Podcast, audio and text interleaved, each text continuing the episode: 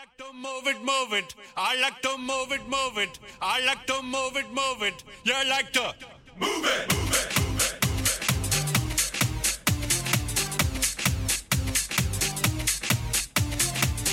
All girls all over the world. Original King Julian, Bonnie Caseman. I love all the girls. 핫하고 도발적인 그녀 이야기 신현주의 fit.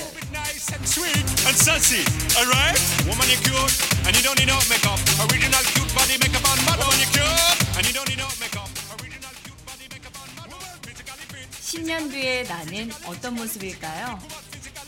오늘은 10년 뒤 우리 자신에게 편지를 써보는 건 어떨까 싶습니다.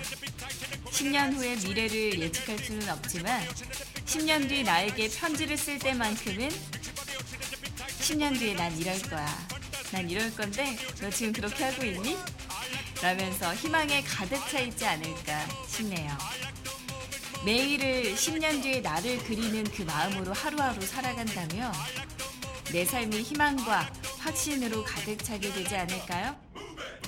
핫하고 도발적인 그녀 이야기 첫 곡으로 빈지노의 타임 트래블을 들려드릴게요. Woman, and you don't need no makeup. Original cute body makeup on model. Woman, you cute, and you don't need no makeup. Original cute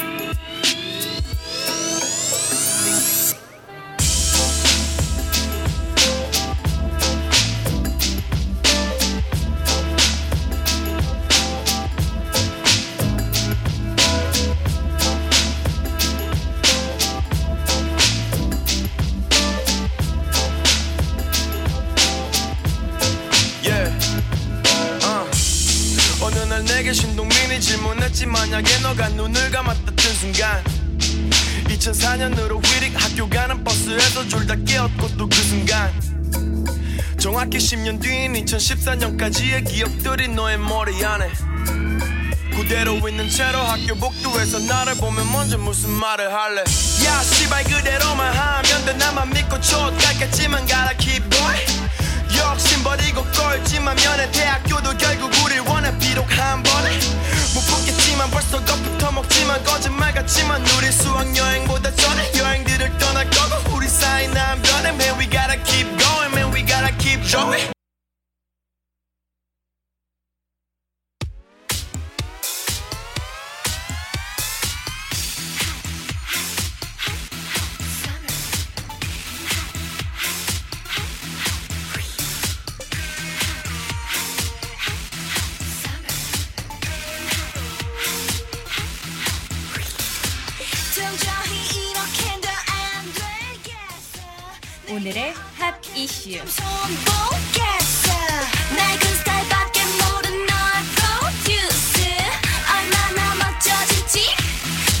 겠어 교실에서 정부가 승진 예정 인원의 10%를 특별 승진으로 돌려서 조직 활력을 높인다고 하는데요. 이에 따라서 평균 27년이나 걸렸던 구급 공무원의 5급 승진이 10년 안에도 가능해질 전망입니다. 네, 승진 적체로 침체된 공직사회에 활력과 경쟁력을 높이는 특별 승진 활성화 지침을 시행한다고 7일 어제였죠. 밝혔는데요. 지난 1981년부터 조직 활력을 높이기 위해서 특별 승진 제도를 도입했지만 어, 공정성 같은 게 우려된다고 해서 활용이 저조한 상황이었습니다. 2014년 기준으로 5급 이하의 우수 성과자 특별 승진은 291명으로 전체 승진 인원의 2.2%에 불과했습니다. 이에 혁신처는 5급 이하 승진 예정 인원의 일정 비율 10% 내외로 특별 승진을 실시한다고 밝혔습니다.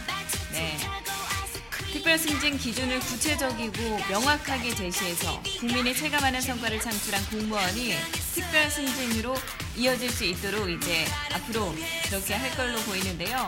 이렇게 특별 승진이 활성화된다면 성과가 우수한 7급 구급 공무원의 상위 직급 진출이 활발해질 것으로 내다볼 수 있겠습니다. 아울러 혁신처는 특별 승진 기준의 사전 설정 그리고 공개를 통해서 공정성과 투명성, 조직 내 수용성을 높일 예정이라고 합니다. 그쵸? 지금까지 이게 활성화되지 못했던 이유가 바로 이 공정성 때문이었는데요. 이런 기준 같은 것을 명확하게 정한다면 어, 굉장히 좋은 성과를 거둬들일 수 있지 않을까 싶습니다. 공정성이 기본이 되지 않는다면 말 잘 듣는 사람을 일 잘하는 사람으로 평가하는 그런 사태가 벌어질 수도 있겠죠. 능력과 성과 중심의 인사 관리를 강화하고 공직에 일 잘하는 사람이 우대받는 그런 인사 풍토가 정착되기를 바랍니다.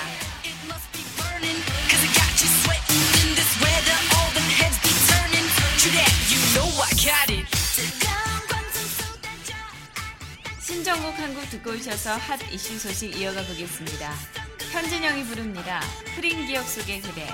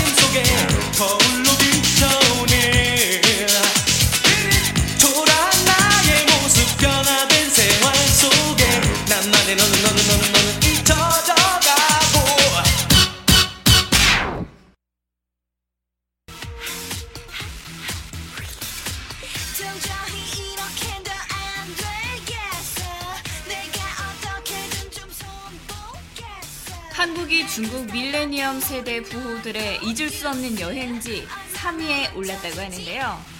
중국 럭셔리 여행객 2016 보고서에 따르면 젊은 부호들은 작년에 갔던 여행지 중에 가장 기억할 만한 나라로 일본, 프랑스, 그리고 그 다음으로 한국을 꼽았다고 합니다. 네. 중국과 지리적으로 가까워서 일본, 뭐 한국 이렇게 젊은 부호들이 좋아한다고도 하고요. 또 가장 기억할 만한 것으로는 쇼핑 천국이라는 평가를 받았던 프랑스가 또 있었다고 합니다. 1980년대 이후에 태어난 중국의 18살에서 36살의 젊은 부호 525명을 상대로 신층 면접을 한 건데요. 그렇게 해서 나온 결과라고 하니까 굉장히 믿을 수 있는 결과겠죠. Y세대로 불리는 이들은 연간 가구당 42만 위안, 어, 7천만 원 정도를 여행에 쓰고요. 이 중에 22만 위안, 약 4천만 원 정도를 여행 중 쇼핑에 쓰는 것으로 알려져 있습니다. 젊은 부호의 평균 자산은 70억 정도인데요. 이들 젊은 부호 중에 과반수가 부유한 가문의 2세대거나 가업을 물려받은 상속 부자였습니다. 평균 13개국을 여행한 중국의 젊은 부호들은 작년에만 3.3차례, 그러니까 3번에서 4번 정도를 해외에 나가서 25일가량을 머물렀다고 하는데요. 25일 동안 어, 7천만 원을 썼다고 하네요. 굉장한데요? 그쵸? 하룻밤 호텔 숙박료로 어, 우리 돈으로 약 56만 원 정도를 책정했다고 합니다. 좋은 곳에 머물지 않나 보네요. 작년에 중국의 경제 성장률이 25년 만에 최저치로 떨어졌지만 해외여행을 떠난 중국인은 1억 2천만 명에 달했고요. 이 중에 7천만 명이 관광객이었습니다. 아, 네. 그쵸. 네, 경제 성장률 이런 거는 부자들이랑 사실 상관이 없어요. 이분들은 경제 성장률이 떨어져도 해외 나가서 놀면 되니까 그런 거에 크게 영향을 받지 않는 분들인 것 같습니다. 어찌됐든 중국은 전 세계에서 해외로 관광을 가장 많이 떠나는 국가에 올랐다고 합니다. 그쵸? 요즘 명동, 뭐 강남, 홍대, 아, 그리고 여기 저희 회사 근처죠? 삼청동만 가도 중국어가 아주 굉장합니다. 여기가 한국인지 중국인지 알 수 없을 정도로 중국인들이 참 많이 오는데요. 우리나라 관광을 활성화하는 데는 아주 도움이 많이 되는 분들이죠. 그죠? 하지만 관광 예의를 에티켓을 조금만 더 지켜주셨으면 좋겠다는 생각을 해보네요.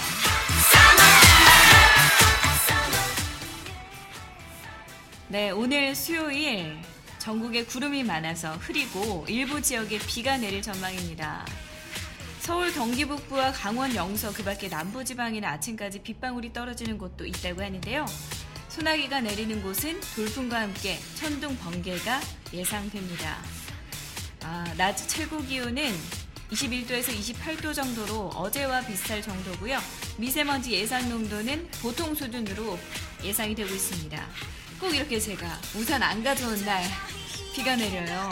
어제 온다 그래서 어제 가져갔다가 에이 무겁기만 해서 가방에서 뺐는데 오늘 비가 내린다고 합니다.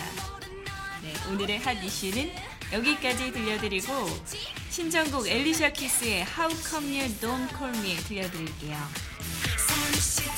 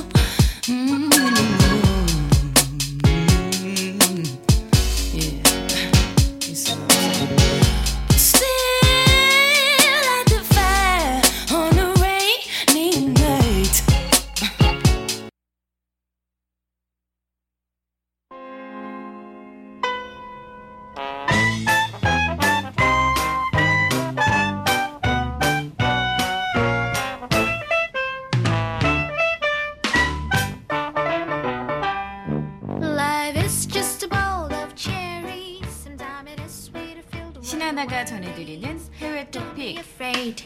When things go wrong, just be strong. When things seems up in the air and everything is so unfair. It is so 일생에서 만나는 친구 수는 태어나서 25살까지 늘어나지만 그 이후부터는 줄어든다는 연구 결과가 나왔습니다. 네, 그쵸. 저도 완전 공감을 하는데요. 25살의 남성은 한 달에 평균 19명과 여성은 17.5명, 17.5명과 연락하고 지내지만 이를 정점으로 그 수는 줄어들기 시작한다고 미국의 CNN이 보도했습니다. 25살을 기준으로 그 전까지는 연락하는 사람들이 계속해서 넓어졌지만 네, 25살을 넘어서면서 이 나의 관계의 폭이 좁아지는 거죠.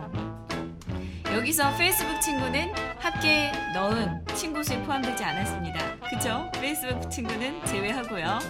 연구팀은 300만 명의 휴대전화 사용자 네트워크 내 활동을 비롯해서 언제 어디서 누구와 접촉했는지를 분석해서 이런 결론을 내렸는데요.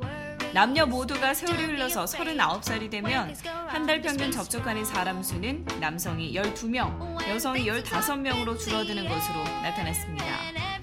자녀 양육에 따라서 친밀도가 핵심층 중심으로 집중되기 때문이라고 네, 전문가들은 풀이를 했는데요.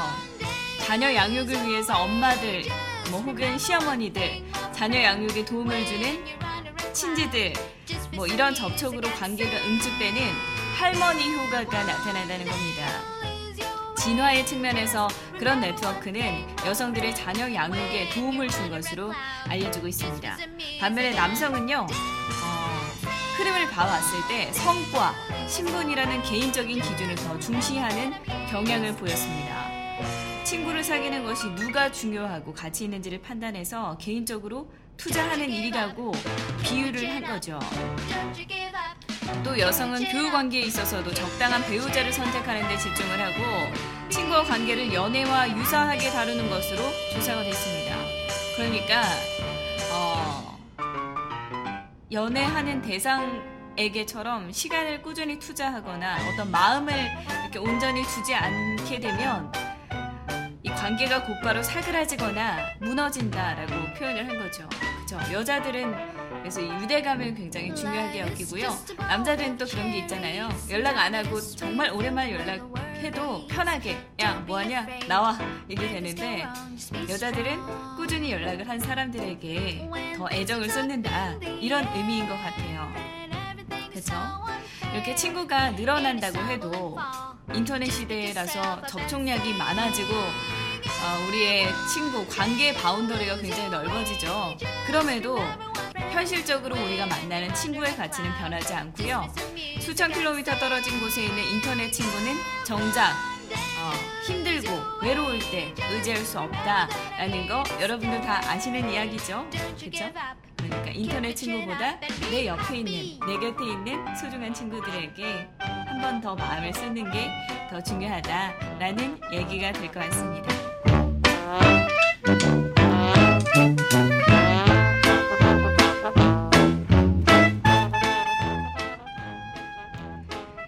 일분간의 격렬한 운동이 45분간 완만하게 운동하는 것과 어, 당뇨병을 예방한다거나 심폐기능 개선 효과가 거의 같은 것으로 나타났는데요. 바쁜 일상에 쫓기는 사람들에게 네, 시간이 없어 운동하지 못한다라는 핑계는 어, 하지 말라라는 그런 연구 결과가 아닌가 싶습니다.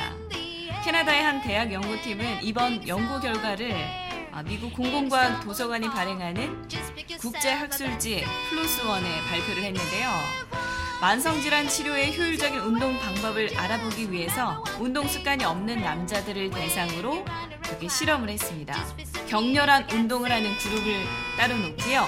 지속적인 운동을 주 3회씩 12주 동안 하는 그룹을 놓고요. 또 운동을 전혀 하지 않는 그룹을 세 그룹으로 무작위로 나눴습니다.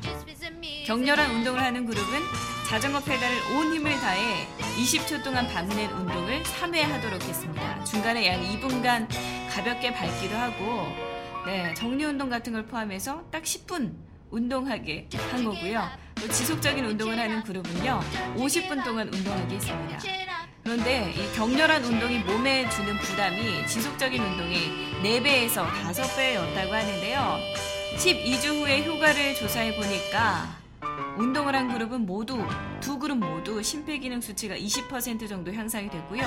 당뇨병에 걸리기 쉬운 정도를 나타내는 인슐린 감수성 지수도 크게 개선된 것으로 밝혀졌습니다. 운동을 전혀 하지 않은 그룹은 당연히 변화가 없었겠죠.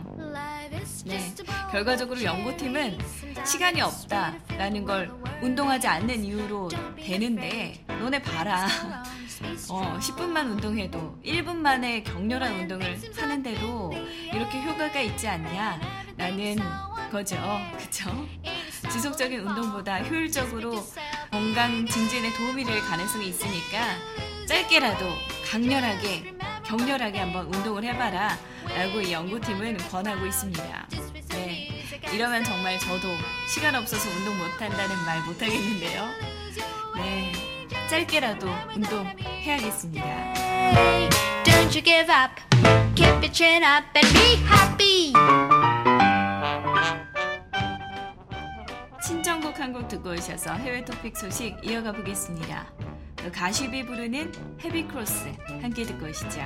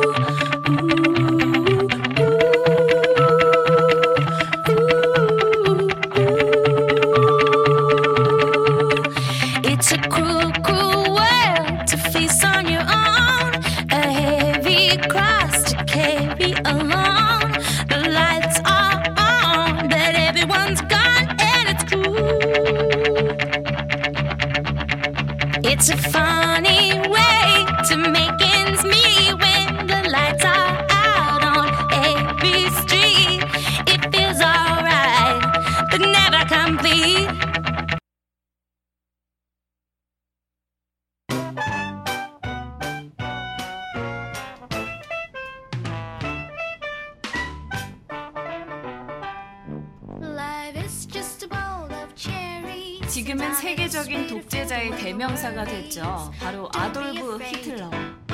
그의 가족 관계는 그의 악명만큼이나 세상에 널리 알려지진 않았는데요. 히틀러의 숨겨진 동생이 장애하였다는 비화가 역사학자의 말을 인용해서 보도가 됐습니다. 수많은 사람들을 학살한 광인 히틀러는 지난 1889년 4월 20일 오스트리아의 작은 마을의 한 여관방에서 태어났는데요.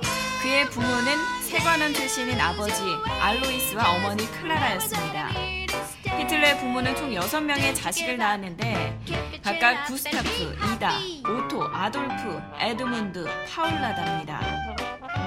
이 중에 구스타프와 이다는 아돌프가 태어나기 전인 유아 시절에 급성 전염병인 디프테리아로 목숨을 잃었고요. 에드문드 역시 6세 나이로 홍역으로 세상을 떠났습니다. 이때 당시에는 약이나 병원 같은 게 이렇게 우리가 일상적으로 찾아다닐 수 없는 상황이었기 때문에 이렇게 아픈 아이들이 많이 죽었었죠. 이번에 새롭게 밝혀진 사실은 기존의 아돌프의 형으로 추정됐던 오토와 관련된 출생의 비밀이었습니다. 당초 역사학자들은 오토가 아돌프가 태어나기 2년 전인 1887년 태어나서 그해 사망한 것으로 기록을 해왔었는데요. 브라우나우의 역사학회 회장인 플로리안 코탄코가 오토의 출생 기록을 발견하면서 새로운 사실이 드러나게 됐습니다. 오토는 아돌프의 동생으로 1892년 6월 17일에 태어났다고 알려졌는데요. 그러나 생후 6일 만에 심각한 뇌수정으로 숨졌습니다. 어, 장애아로 태어나서 며칠 살지 못하고 세상을 떠난 셈이죠. 히틀러의 동생이 장애아였다는 사실이 의미가 있는 것은 나치 시절의 그의 장애인 학살 정책과 관련이 굉장히 깊습니다.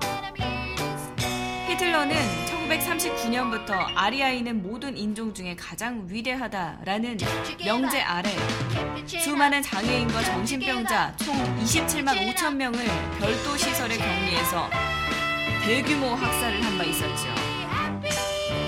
기존 학자들은요, 이 히틀러에 대한 엄마의 과보호가 그의 독특한 정신 세계를 구축하는데 영향을 미친 것이라고 생각한다고 전했습니다. 또 장애인에 대한 철저한 학살은 동생 오토의 장애와 연관이 있는 것으로 보인다고 설명하기도 했었죠. 자신의 동생이 장애아였음에도 불구하고 27만 5천 명에 달하는 장애아와 정신병자들을 이렇게 학살을 한 히틀러.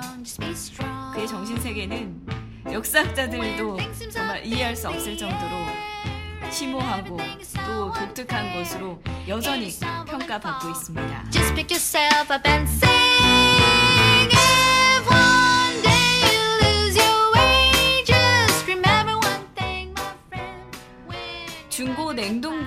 샀는데 시신이 보관돼 있었다면 얼마나 놀라셨겠어요.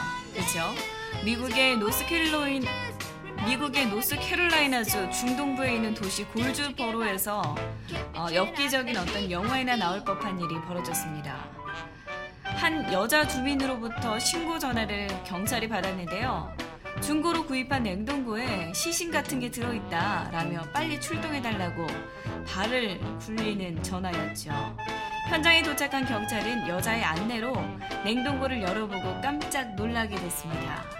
진짜로 냉동고에는 여자 노인의 시신이 들어있었는데요. 후에 확인된 일이지만 시신으로 발견된 사람은 이웃이었던 75살 노인 앤 루시였다고 합니다. 사건의 진실은 과연 무엇이었을까요?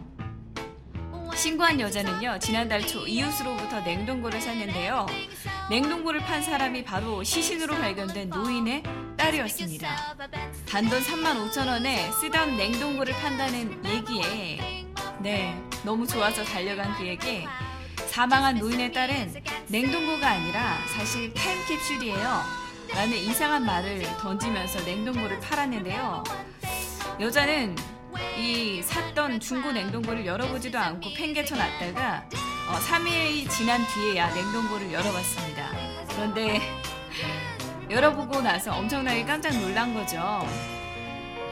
네, 그런데 이 발견된 시신은요 훼손되지 않고 말짱했습니다. 타살을 의심할 만한 흔적도 발견되지 않았고요. 네, 열쇠를 쥐고 있는 건 여자 노인과 함께 살다가 냉동고를 처분하고 사라진 50대 딸인데요.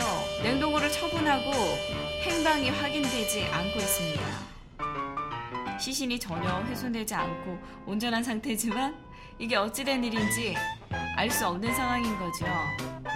딸이 엄마의 시신을 냉동고에 넣은 것으로 경찰들은 보고 있고요. 어, 냉동고가 아니라 타임캡슐이다 라는 요상한 말만 남기고 떠난 게 어, 굉장히 이상하죠. 그죠? 일단 딸을 찾는 게 급선무인 것 같고요. 네, 이 냉동고 사신 분은 이 냉장고 쓰지도 못하시겠어요. 어떡하죠?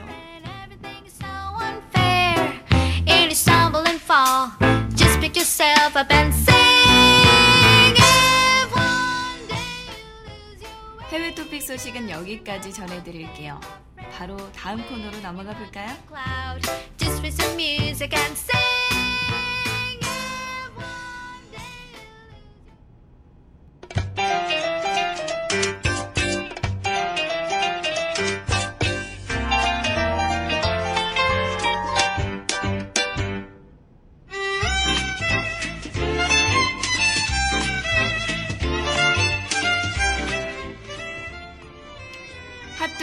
뮤직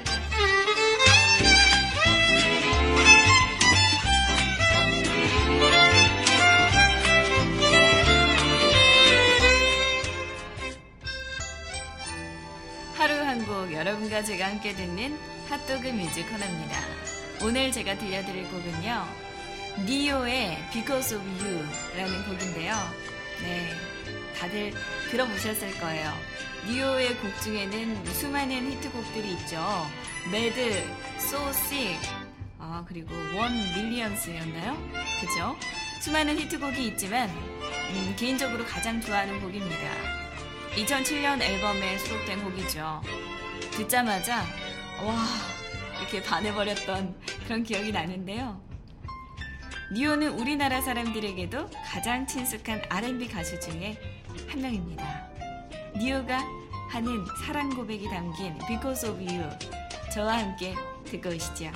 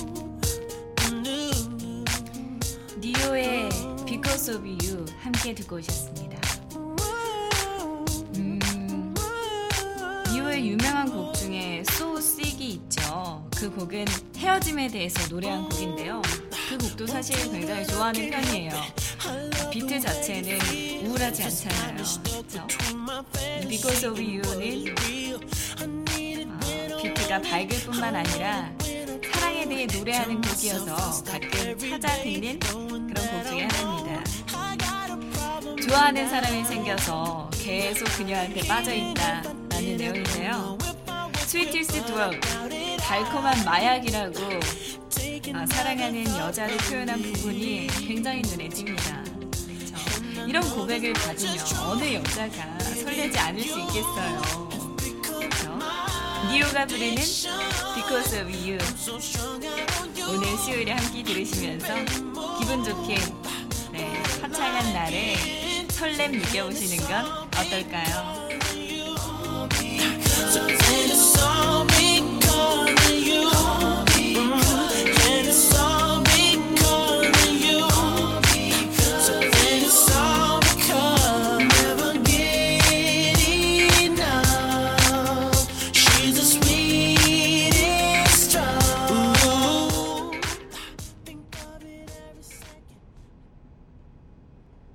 핫도그 방송도 함께 해주신 여러분 고맙습니다. 행복해지고 싶으시다면 그때 내가 그랬더라면 아, 그때 내가 그러지만 않았어도 라는 후회의 말 이제는 그만두시고요. 이번에야말로 라는 말을 해보시면 좋을 것 같습니다. 오늘 수요일 남은 일주일 그죠? 반 정도 지났죠? 기분 좋게 또 알차게 보내기 위해서 우리 이번에야말로 오늘부터 잘해보는 그런 하루 보내셨으면 좋겠습니다. 저는 내일 목요일에 이곳에서 기다리고 있을 테고요. 마지막 곡으로 정승환이 부르는 너였다면 들려드릴게요. 저는 내일 다시 만나요. 꼭이요.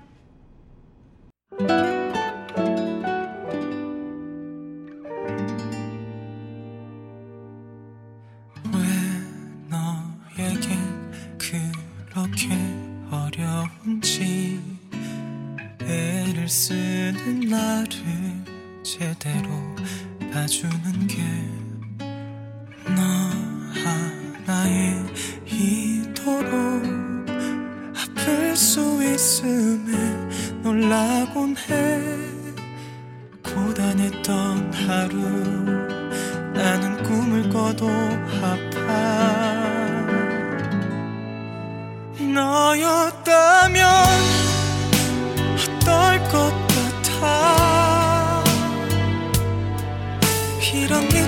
날들이 내 하루가 되면 말야